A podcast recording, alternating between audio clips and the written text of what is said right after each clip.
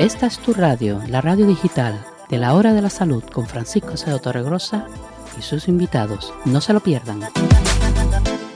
Hola, ¿qué hay? Buenas tardes. Aquí estamos, como siempre, programa número doscientos cuatro de la Hora de la Salud, con el objetivo, como siempre, de dar a conocer todo lo que interesa en este interesante mundo que es eh, conocer y cuidarse eh, la, la cuestión física de, ca- de cada cual.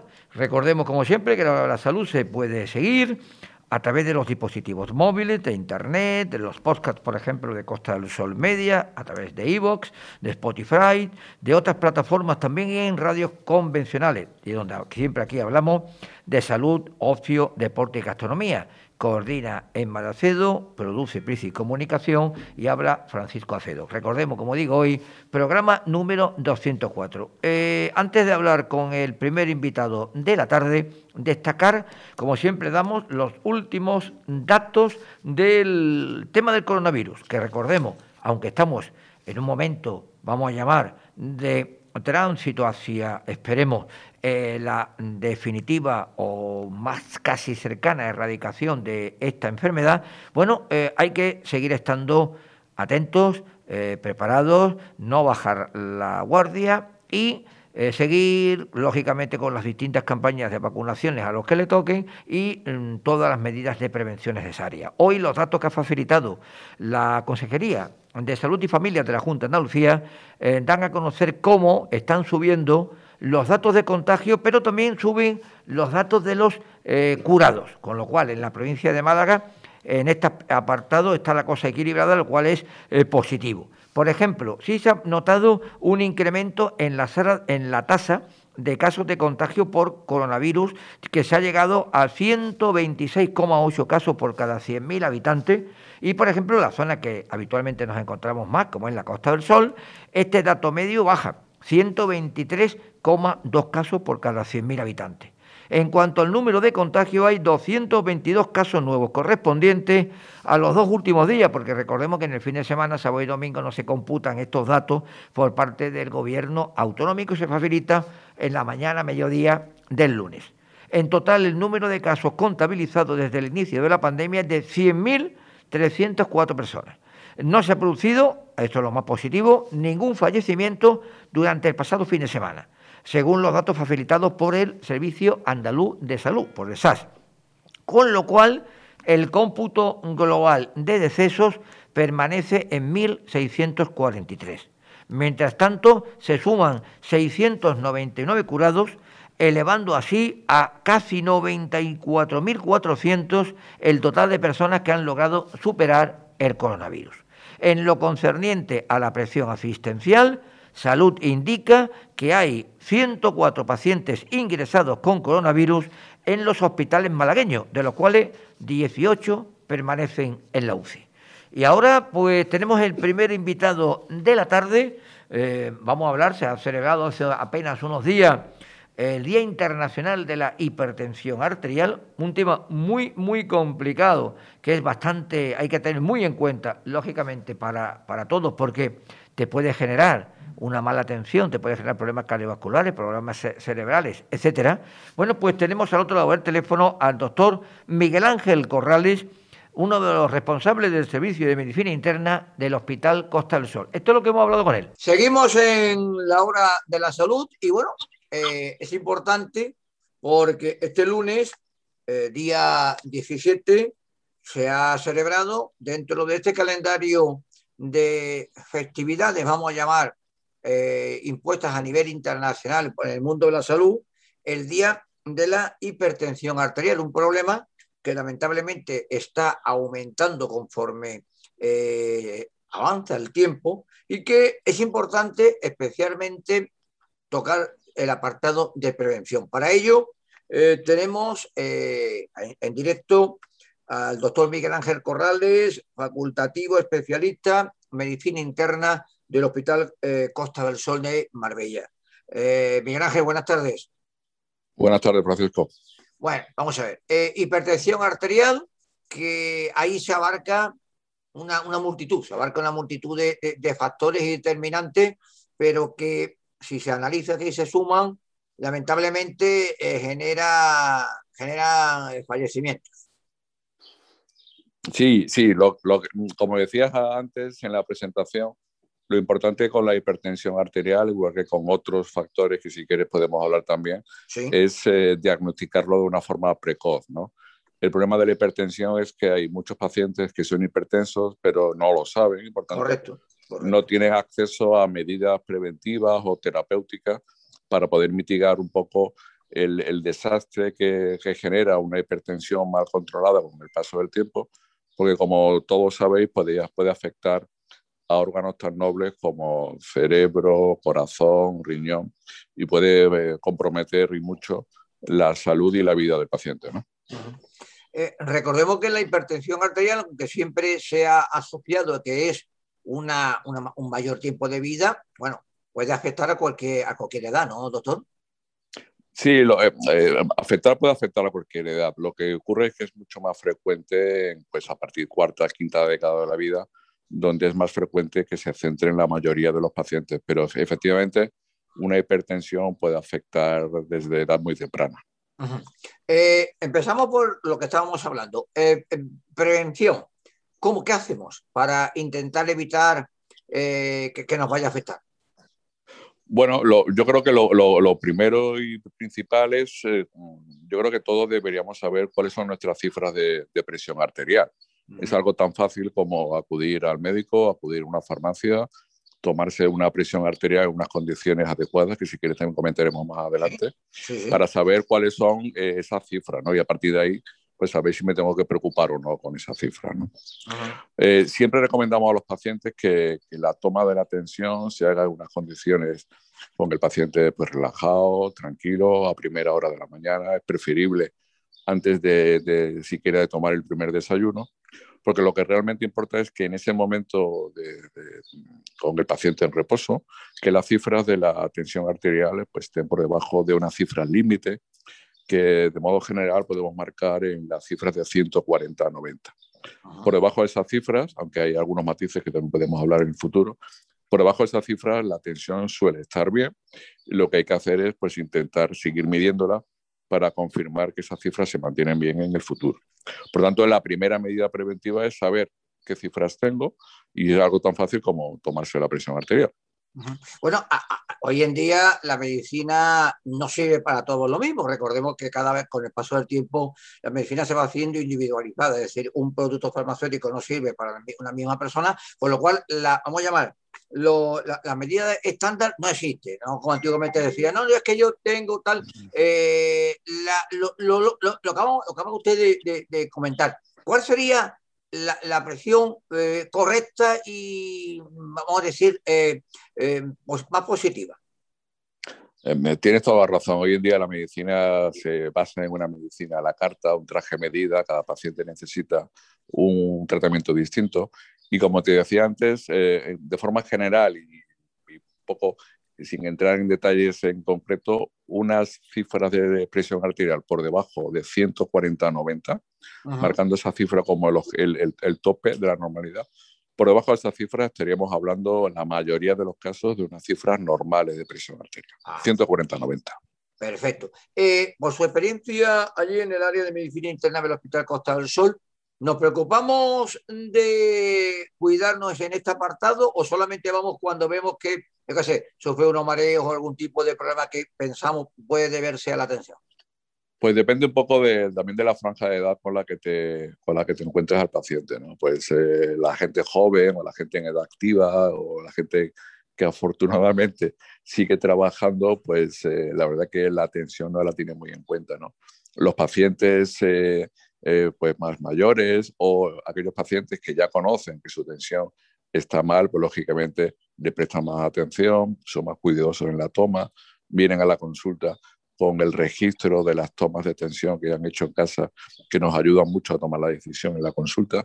Y como te decía, pues eh, como todo en la vida, ¿no? La gente joven pues un poco eh, no se preocupa tanto y la gente un poco más mayor lógicamente sí.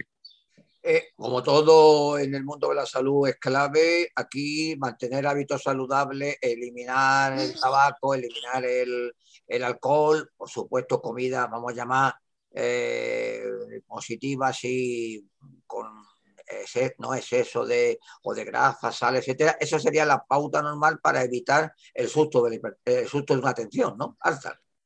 Por supuesto, ¿no? Y además, desde luego, es, es el primer pilar que recomendamos a todos los pacientes, incluso antes de recomendar un tratamiento con pastillas. Es decir, el paciente que no hace bien las cosas o que detectamos en la consulta que no hace bien las cosas y que las puede hacer mejor, como tú bien decías, pues eh, aconsejar abandonar el uso del tabaco, a, a aconsejar realizar una dieta como la nuestra que hacíamos cuando éramos pequeños en nuestras casas, la dieta mediterránea, basada en la suerte que tenemos de vivir aquí, en, en verduras, en fruta, en ensaladas, en pescado, intentar evitar eh, cosas fritas, rebozadas, bollería industrial, comida preparada fuera de casa. Intentar volver a comer en casa sería algo primordial.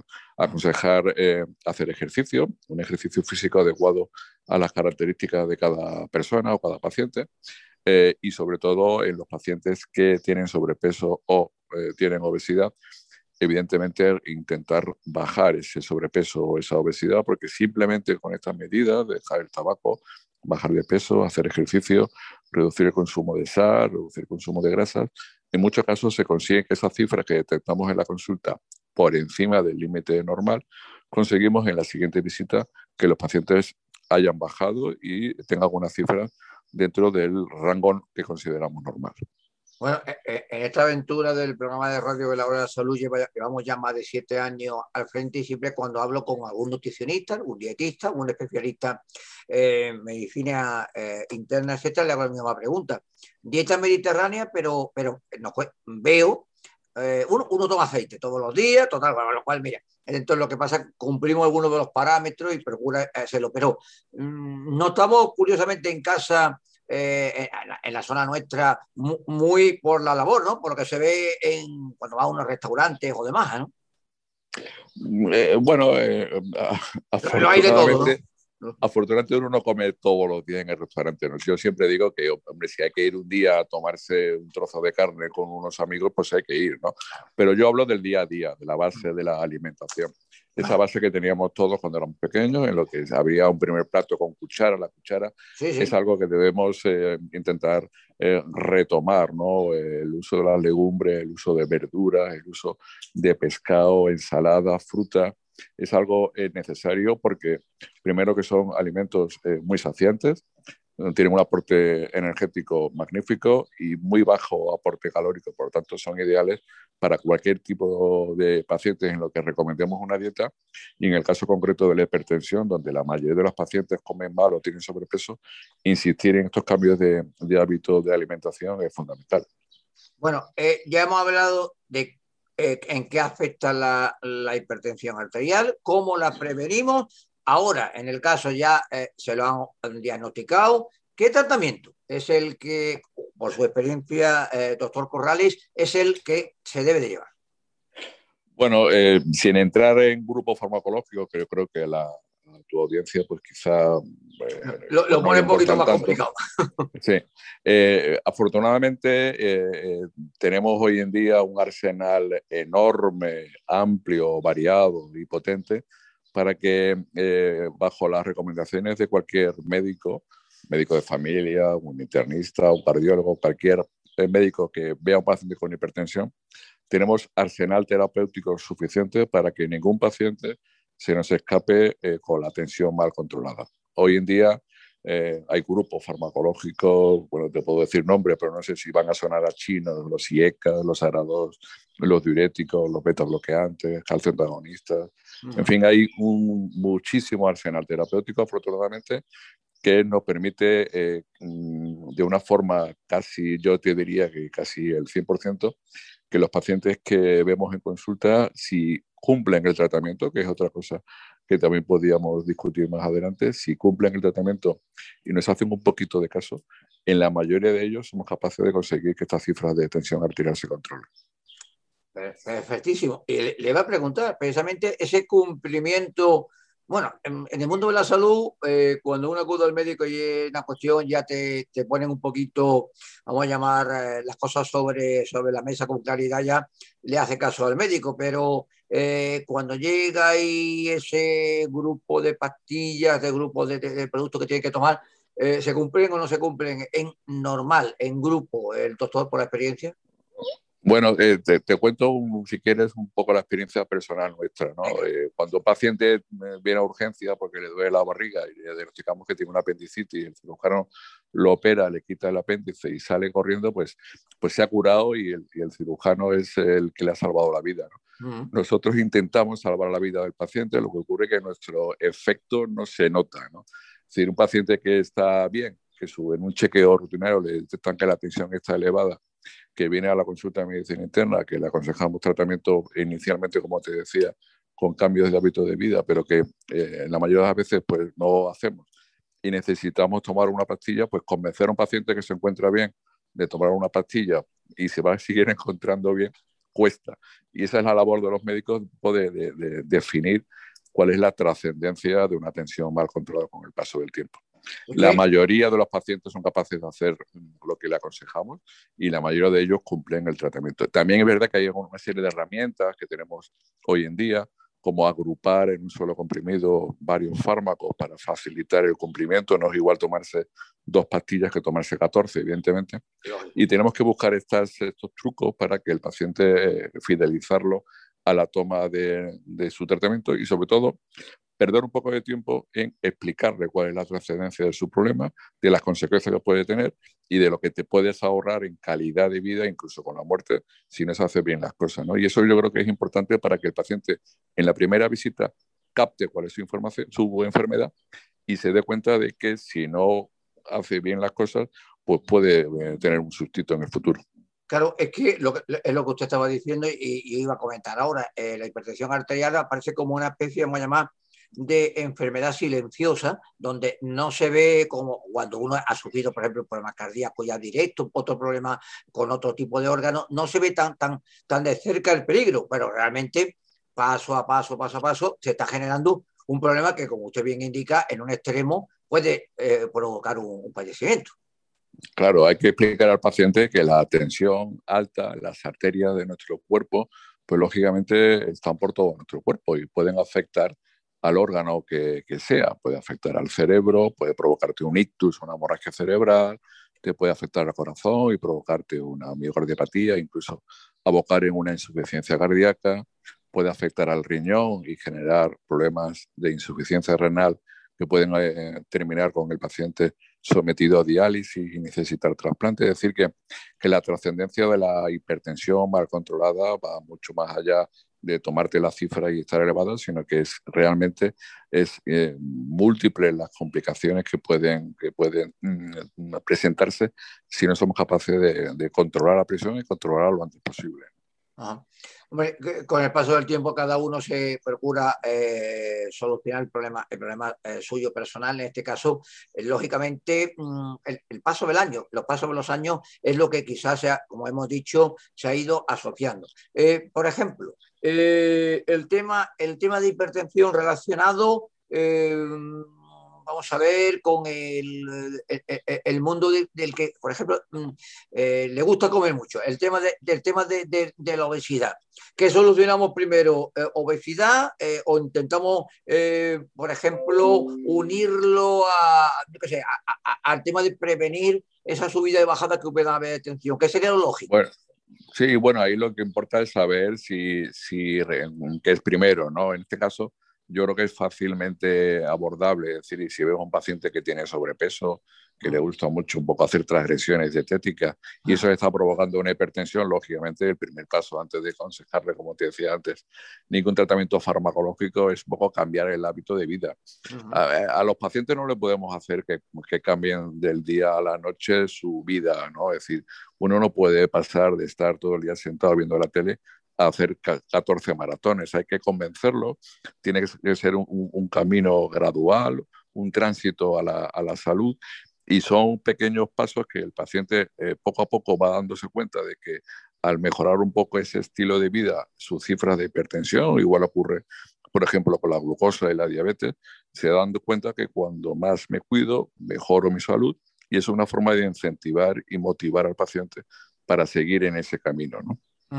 Al igual que otro tipo de patologías que tienen sus días internacionales y demás, ¿cree usted, doctor Corrales, que eh, haría falta quizás unas campañas más de información que, lleva, que, que conlleva eh, también el tema de prevención entre la población sobre la hipertensión arterial. No, sin duda, sin duda. Aquí, aquí la información nunca está de más. Es decir, cuanto más conozcamos de este problema, antes se puede detectar y antes se puede eh, poner pie en pared para prevenir y para intentar que esto no genere ninguna complicación seria, ¿no? Sin duda alguna me parece que es algo vital, necesario, fundamental, hacer estas campañas de divulgación para que la gente se conciencie, no solamente con la hipertensión, con el uso del tabaco, con la diabetes, con enfermedades muy prevalentes, muy frecuentes en la población, que destaparlas, levantar un poco la alfombra es fundamental para evitar complicaciones en el futuro, sin duda. No sé si le pillo ahí, con, en este caso, con la, como digo, con la marcha cambiada o algo, pero eh, en la Costa del Sol, que es el ámbito, recordemos, desde, por ejemplo, van a ir a, a Torremolinos, que tiene el Instituto Sanitario Costa del Sol, que se encuentra eh, ubicado en el Hospital de Marbella como referencia. ¿Cómo estamos de, en términos generales de, de hipertensión arterial? ¿Somos subidos? ¿Cómo, ¿Cómo estamos? Por la experiencia de los años que lleva usted en el cargo.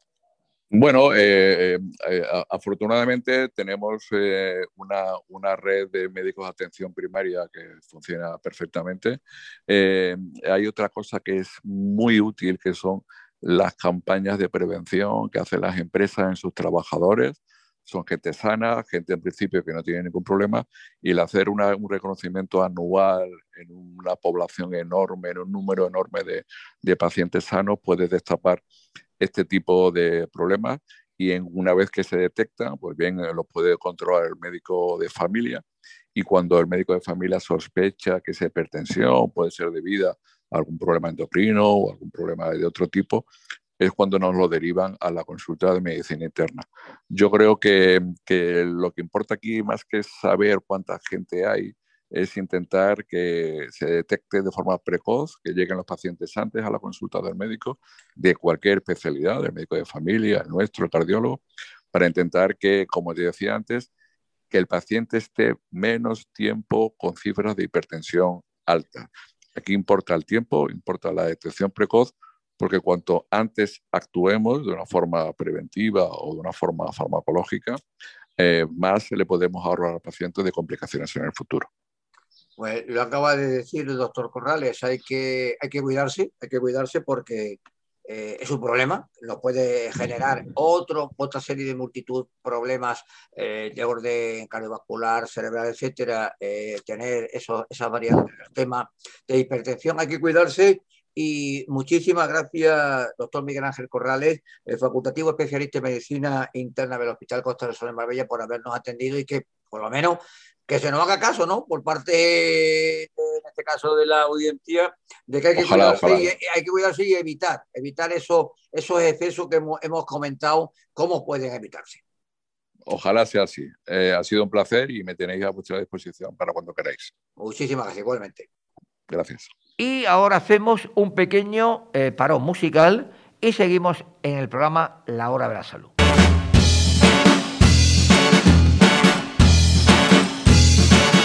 Siempre estoy pensando en las musarañas. Pierdo mucho tiempo en una mosca que pasa. Las nubes tienen formas infinitas.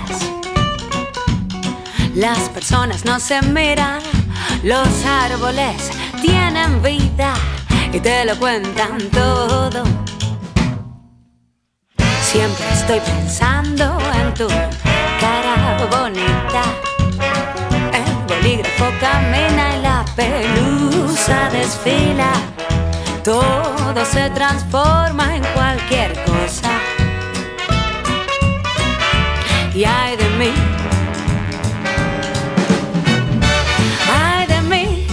si tú no me quieres, ay de ti, si no me entiendes, yo te llevaré a mi mar de dudas, te haré soñar como ninguna. No se me ha perdido nada entre los dedos de mis pies. Y si subo la vista encuentro más agujeros en la pared. Ya pasé otra de mis tardes mareando mi café. Y ay de mí, ay de mí, si tú no me quieres. Ay de ti, si no me entiendes. Yo te llevaré a mi mar de dudas. Te haré soñar como ninguna era.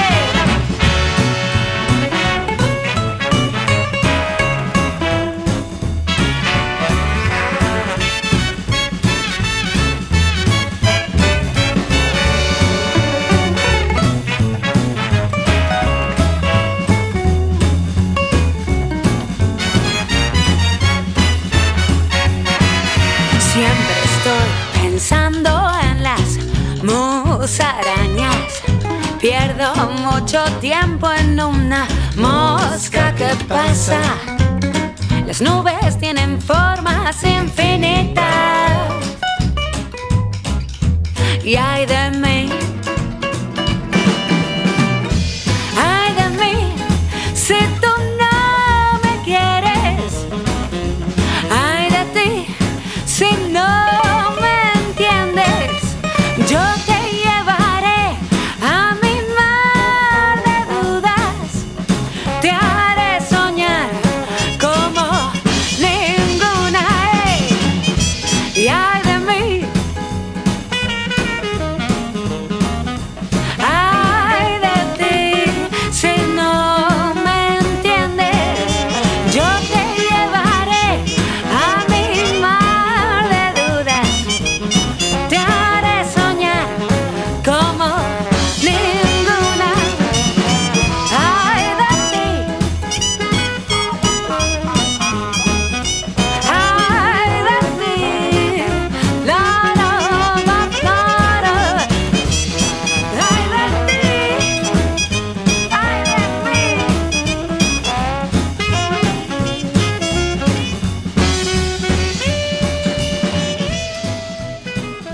ti. Bueno, recordar que esta semana es una semana muy eh, destacada de días internacionales. El veinticinco de mayo se celebra el Día Mundial de la Tiroides. Atento al dato, más de un millón de españoles tienen hipotiroidismo, pero no lo saben. Aproximadamente el diez por ciento de los españoles padece algún problema relacionado con la tiroides, pero curiosamente estas disfunciones son más prevalentes en las mujeres que en los hombres. En muchas ocasiones los síntomas de estos trastornos son inespecíficos y comunes a otras patologías de las que pueden pasar desapercibidas. Coincidiendo con el Día Mundial del Tiroides, día veinticinco de mayo, por ejemplo, ha habido distintas, distintos movimientos, distintas actividades, iniciativas que han puesto en marcha algunas compañías farmacéuticas, como una, por ejemplo, Merck, que ha puesto en marcha una campaña con un, con un hashtag, con un eslogan, que dice doble check a tu tiroides, con el objetivo de dar eh, visibilidad y aumentar el conocimiento sobre los síntomas del hipotiroidismo. También ayer lunes pues, se celebró el Día Nacional de la Epilepsia. Casi el treinta por ciento de los pacientes españoles que padecen epilepsia experimentaron un aumento de la frecuencia de su crisis en el año dos mil veinte, curiosamente debido a la pandemia. Además, en los primeros meses de esta crisis se produjo un aumento en el número de personas que experimentó su primera eh, crisis epiléptica. En España, aproximadamente, unas cuatrocientas mil personas padecen esta enfermedad. Es la enfermedad neurológica más frecuente en niños y la tercera en ancianos. La demora en el diagnóstico de la epilepsia puede alcanzar hasta diez años. Y un detalle importante que han facilitado, no existe evidencia de que la vacuna contra el covid diecinueve por sí mismo induzca o desencadene algún tipo de crisis epiléptica y que no hay tampoco contraindicación específica para recibir la vacuna por el hecho de tener epilepsia o tomar fármacos antiepilépticos. Ya que hablamos de la pandemia, recordar que curiosamente está agravando el tabaquismo. Un, los últimos datos publicados señalan que el porcentaje de fumadores con dependencia alta al tabaco se triplicó durante los meses de confinamiento. Como siempre hay que dar algunos consejos, por ejemplo recordar que en el Hospital Global Asista en Estepona se están realizando chequeos post COVID diecinueve para prevenir complicaciones y tratar eh, tratamiento seguro. Como digo, no hay que bajar la guardia y pedir cita. Y también hay que destacar la Clínica Oftalmológica eh, Doctor Tirado. En Fuengirola eh, ya lleva más de veinte años a la vanguardia de oftalmológica. Por su teléfono de atención en toda la Costa del Sol es el nueve cinco dos cinco ocho cero ocho uno siete, nueve cinco dos cinco ocho cero ocho uno siete, son pioneros en Andalucía con el desarrollo de múltiples eh, técnicas de microcirugía ocular, así como en el uso de numerosas técnicas diagnósticas de vanguardia. Recuerden, Clínica Oftalmológica Doctor Tirado. Y aquí, en la Hora de la Salud, hacemos un pequeño eh, parón musical y vamos a intentar tener ya a nuestra siguiente invitada. Vamos con la música. Va cabalgando el llanero, oliendo a sudor de vacas y ya el cafecito negro que bebió en la madrugada. Va cabalgando el llanero,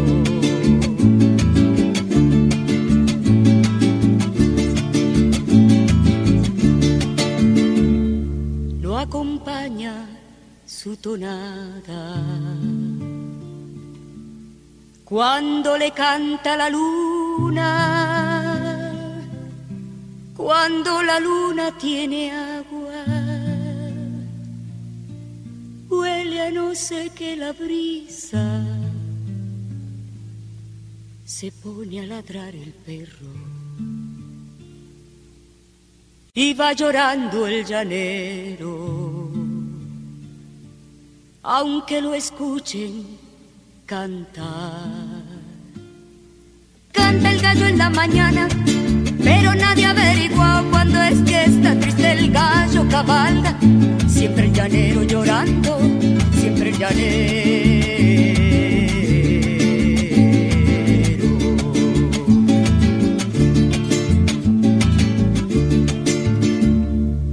Chapoteando en el estero, una bandada de corocó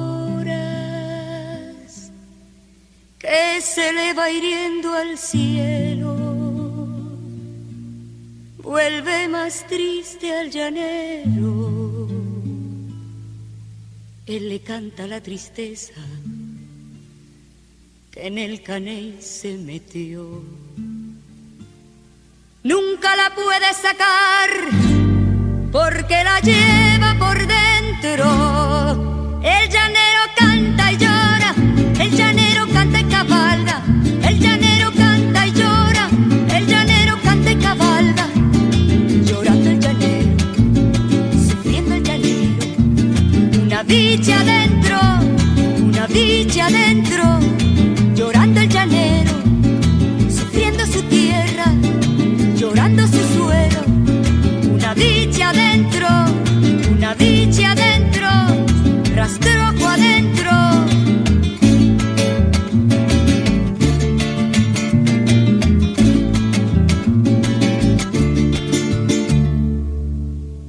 Tonada dulcita, como agua de tinajero, va a endulzar su café negro, aunque no endulce su vida, y va llorando el llanero.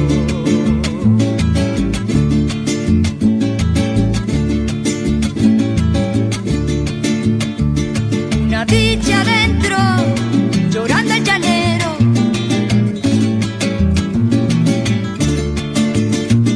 Una dicha adentro, rastrojo adentro, llorando su suero, llorando hasta el sombrero, llorando el caballo, tierra adentro.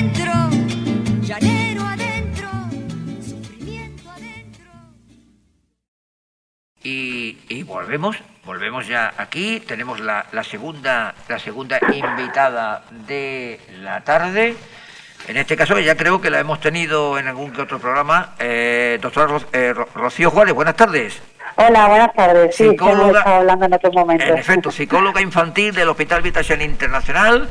Eh, recordemos, hoy cumplimos el programa número doscientos cuatro, eh, la hora de la salud. Ya llevamos siete años y medio ya en esta, uh-huh. en esta aventura. Y bueno, mmm, en este caso queríamos hablar con, con Rocío Juárez eh, por dos motivos. Una, bueno, mmm, cómo se está conllevando en términos generales eh, el, la pandemia y ahora podemos decir un poco el tránsito hacia la mayor normalidad en los pequeños. Y otro después, una, un importante estudio, una investigación que se ha realizado eh, en conjunto eh, entre la Universidad de Málaga y la Universidad de Alicante, donde participa pues Vithas Xanit Internacional a través de Rocío Juárez. Primero, eh, después de la, vamos a llamar, vuelta a la normalidad con tranquilidad. Eh, ¿Cómo están los niños sobrellevando esta situación, eh, Rocío? Pues mire, lo, los niños la verdad que están siendo unos campeones en este sentido y todo el mundo además lo comenta, ¿no? Porque la verdad que se ha acostumbrado, se ha acostumbrado bastante bien a, a las nuevas normativas que hay. Pero es verdad que, bueno, todavía hay mucha incertidumbre, ¿no? Pues en, oye, podemos hacer vida normal, me puedo quitar la mascarilla, ¿no?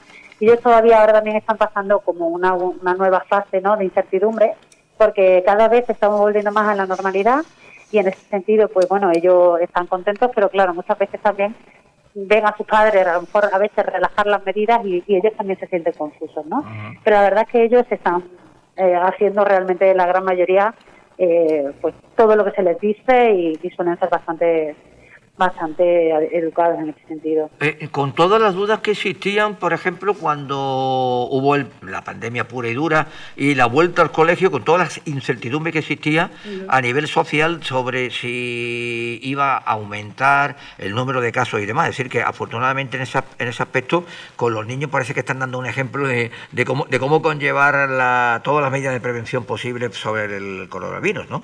Totalmente, tanto los niños como los profesores están haciendo una labor excelente. Los profesores, la verdad, que han sido también unas personas que se han expuesto a veinticinco niños, que bueno, que siempre quieras que no, son niños y relajan sin querer las medidas, ¿no? Sí. Y ellos también, pues, pues lo, lo han estado, lo han estado controlando. Los niños se han portado bien también en ese sentido.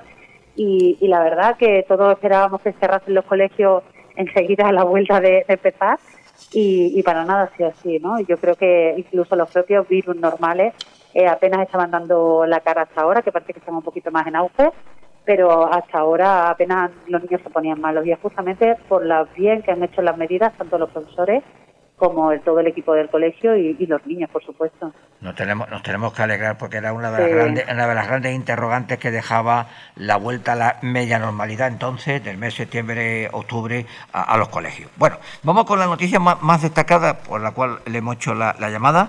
El titular sería que los niños con el, con, con el T D A H, eh, vamos, vamos a llamar eh, la multi la multiactividad de, la, de, de los pequeños, este... este Eh, trastorno, bueno, pues sufrieron niveles más altos de ansiedad y problemas de sueño durante el confinamiento que los menores sin este tipo de trastorno. Ese sería el titular de un o, ya, o conclusión principal de una investigación que se ha llevado a cabo desde la Universidad de Málaga con, junto con la Universidad de Alicante, donde ha participado Rocío Juárez en Ruiz de Mier como psicóloga infantil del Hospital Vithas Xanit Internacional. ¿Cómo, cómo aparece primero?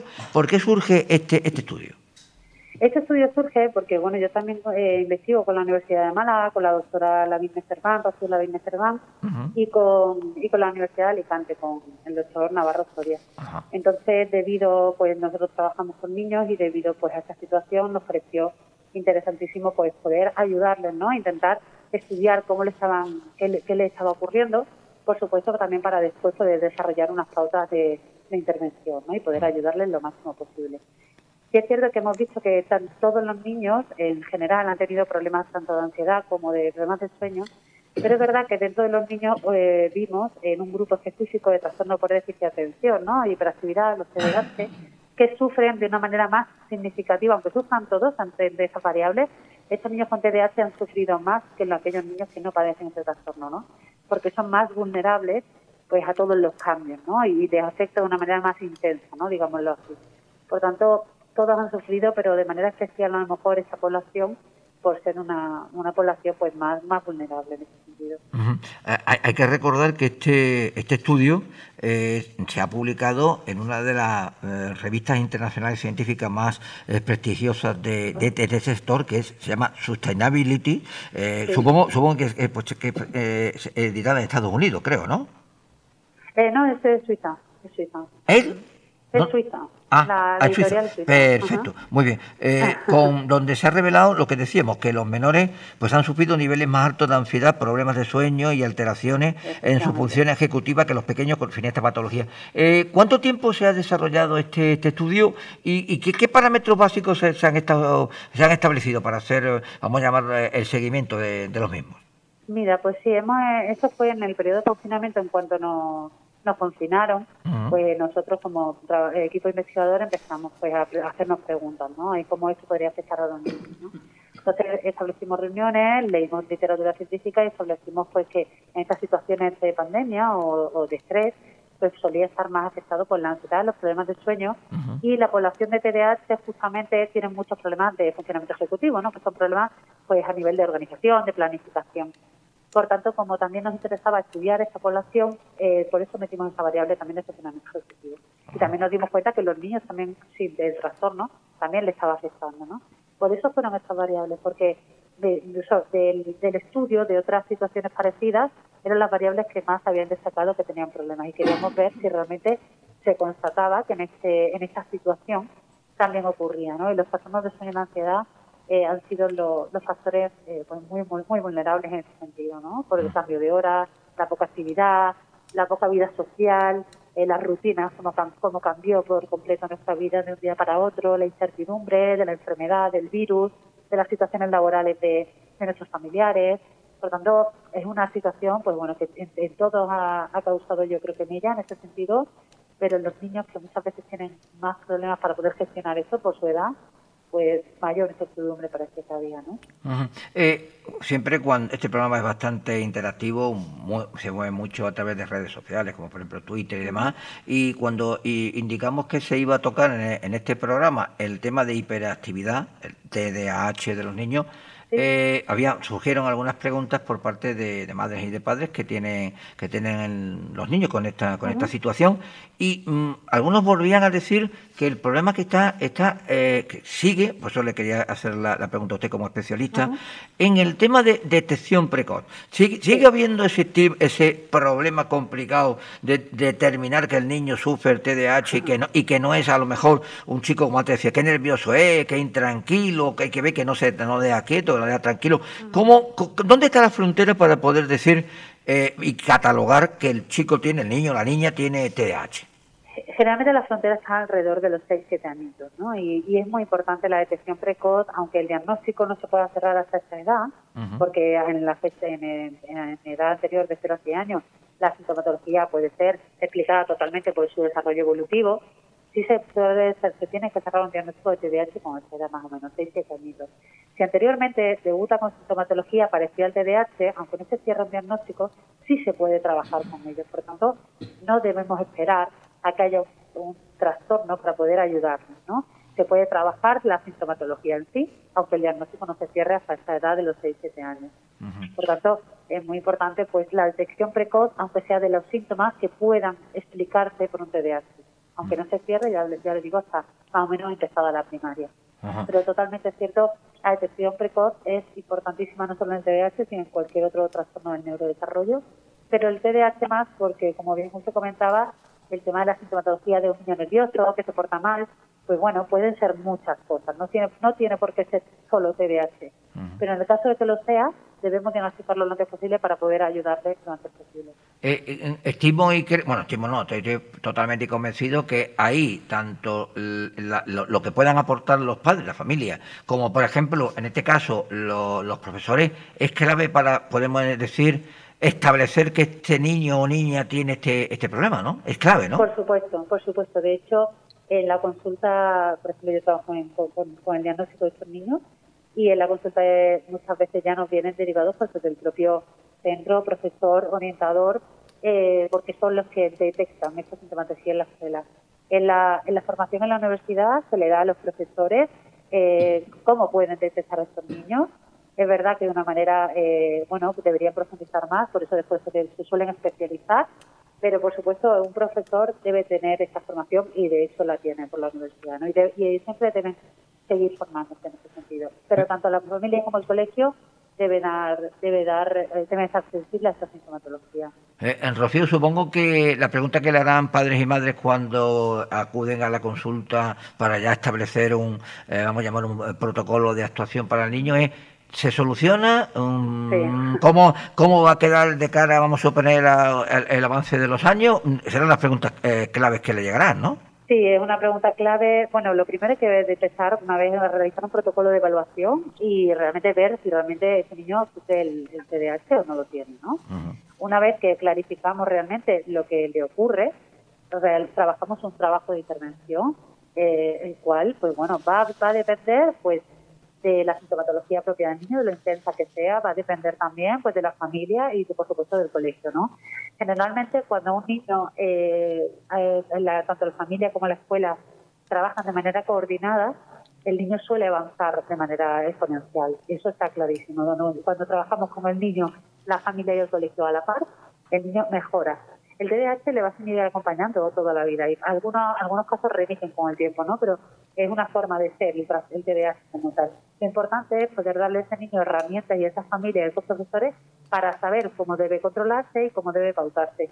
Si eso ocurre, los niños con T D A H tienen un buen pronóstico, pueden llegar a la universidad y a, y a cualquier cosa que se propongan, siempre y cuando sepan cómo gestionarlo, ¿no? Por eso es importante trabajar con ellos y sobre todo el tema de la detección precoz, como antes comentaba. Uh-huh.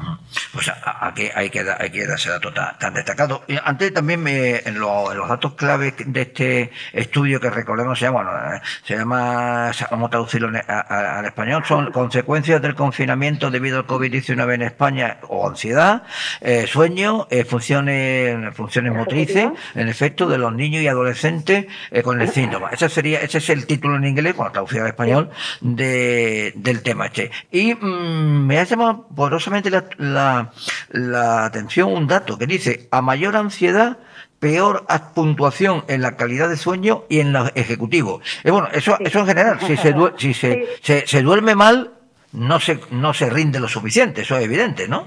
Efectivamente, digamos, hemos hemos hecho unos análisis estadísticos de un compañero nuestro también que, que ha participado también en el estudio, uh-huh. y, y bueno, que lo que hemos visto es que es verdad que la ansiedad parecía que estaba tomando un rol protagonista, uh-huh. un rol muy mediador, y que esta, esta variable, la ansiedad, podía estar explicando de manera secundaria tanto el problema del sueño como el funcionamiento ejecutivo.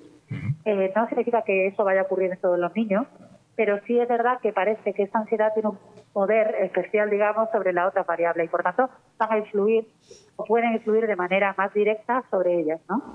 Entonces es importante este este esta puntualización, porque la ansiedad tiene un rol mediador en las otras variables. Uh-huh. Bueno, pues hay, hay que dar hay que dar ese dato, hay que dar ese dato. Eh...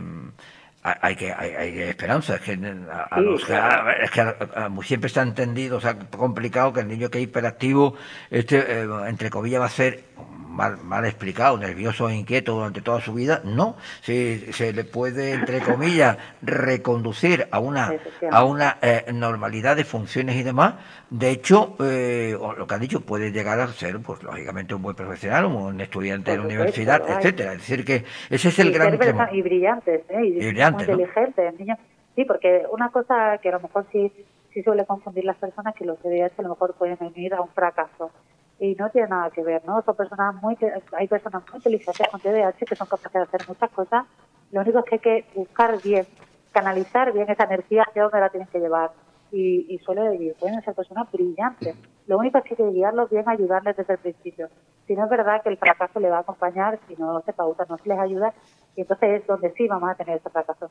Pero ah, son personas ah, perfectamente capaces de, de muchísimas cosas. Claro, porque ese, es que quizás me pongo en el aspecto de, de, de los padres que tienen el problema con el niño o niña, es el temor de que con tanta, vamos a llamar, dispersión de, de actos, de, de movimientos, etcétera, no pueda llegar a concretar un buen resultado sí. académico, vamos a llamarlo colegio, etcétera, sí, etcétera. Sí, realmente eso... rinden por debajo de lo que se espera de ellos, uh-huh. es lo típico, ¿no?, que te dicen de ellos, eh, bueno, es que puede dar más de sí, puede dar más de sí. Uh-huh. Y sí, puede, porque se, los profesores, los padres se dan cuenta que la capacidad es buena, que es un niño muy inteligente, uh-huh. pero si podría sacar un nueve, realmente después saca un seis, ¿no? Uh-huh. Y esa es la frustración que le acompaña a ellos, ¿no? Uh-huh. Que, oye, trabajando como para sacar un nueve, eh, estudiando para sacar un nueve, siendo un, una persona inteligente, un niño inteligente, no alcanza eh, el objetivo que realmente se marca, ¿no? O que se proponen tanto los padres como los profesores o él mismo.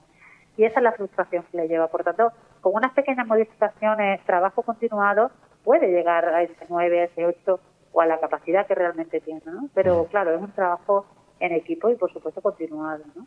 Eh, bueno, pues ya para terminar, dos preguntas. Una, el Hospital Vitaxel Internacional atiende un buen puñado de porcentaje de, de pacientes, niños y, y adultos, eh, sí. muchos extranjeros. También eh, este este tema de, de la, la hiperactividad se aprecia en los niños extranjeros que, que atendéis en el, en el sí. hospital. Sí, sí, sí, claro, claro. Es un trastorno del neurodesarrollo que no entiende. De, no entiende. No. O sea, eh, eh, ocurre igual.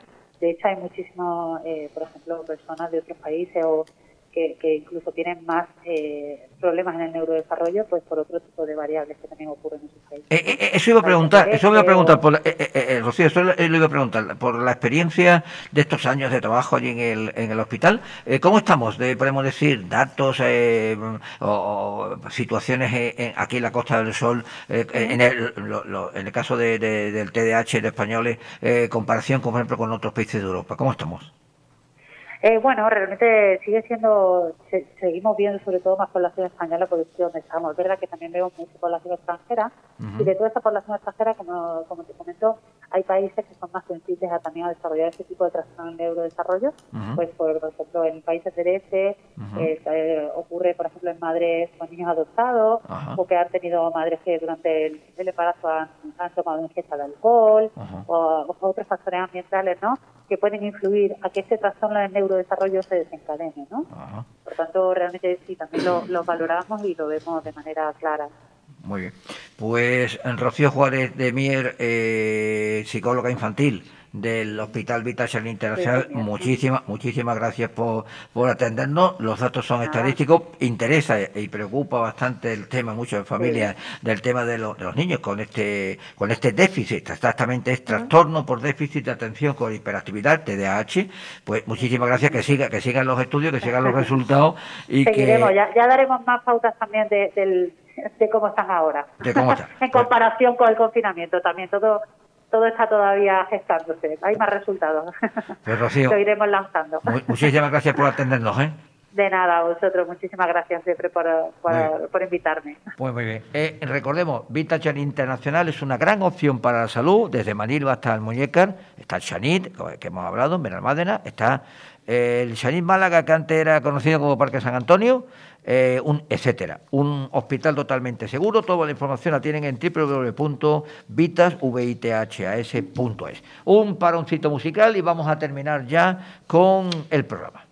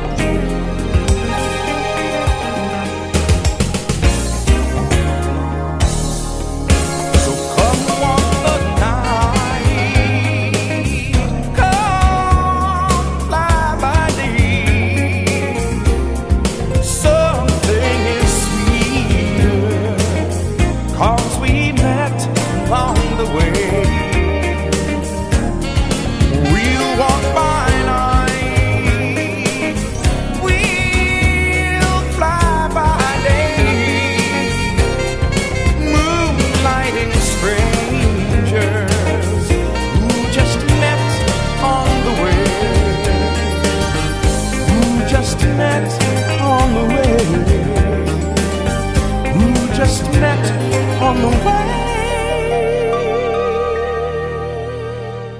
Bueno, entramos ya en los últimos minutos del, del programa. Eh, de recordar, eh, no sé, algo algo interesante, eh, eh, de, decir un poquito eh, que en un próximo eh, eh, en un próximo programa, es más, ¿no? Eh, tendremos, bueno, es más, no, no parece que... A ver, sí, ahora, ahora. Eh, la cuestión es técnica. Sí, hola. ¿Me sí, oyen? No, sí, simplemente sí. eh, en un próximo programa vas a hablar con, con alguien, ¿no? Sí, bueno, vamos a perder unos minutitos nada más con Mercedes de Diego, donde vamos a ir ampliando. He tenido que cortar, claro, la entrevista que he tenido con ella, pero la tendremos en directo la próxima vez.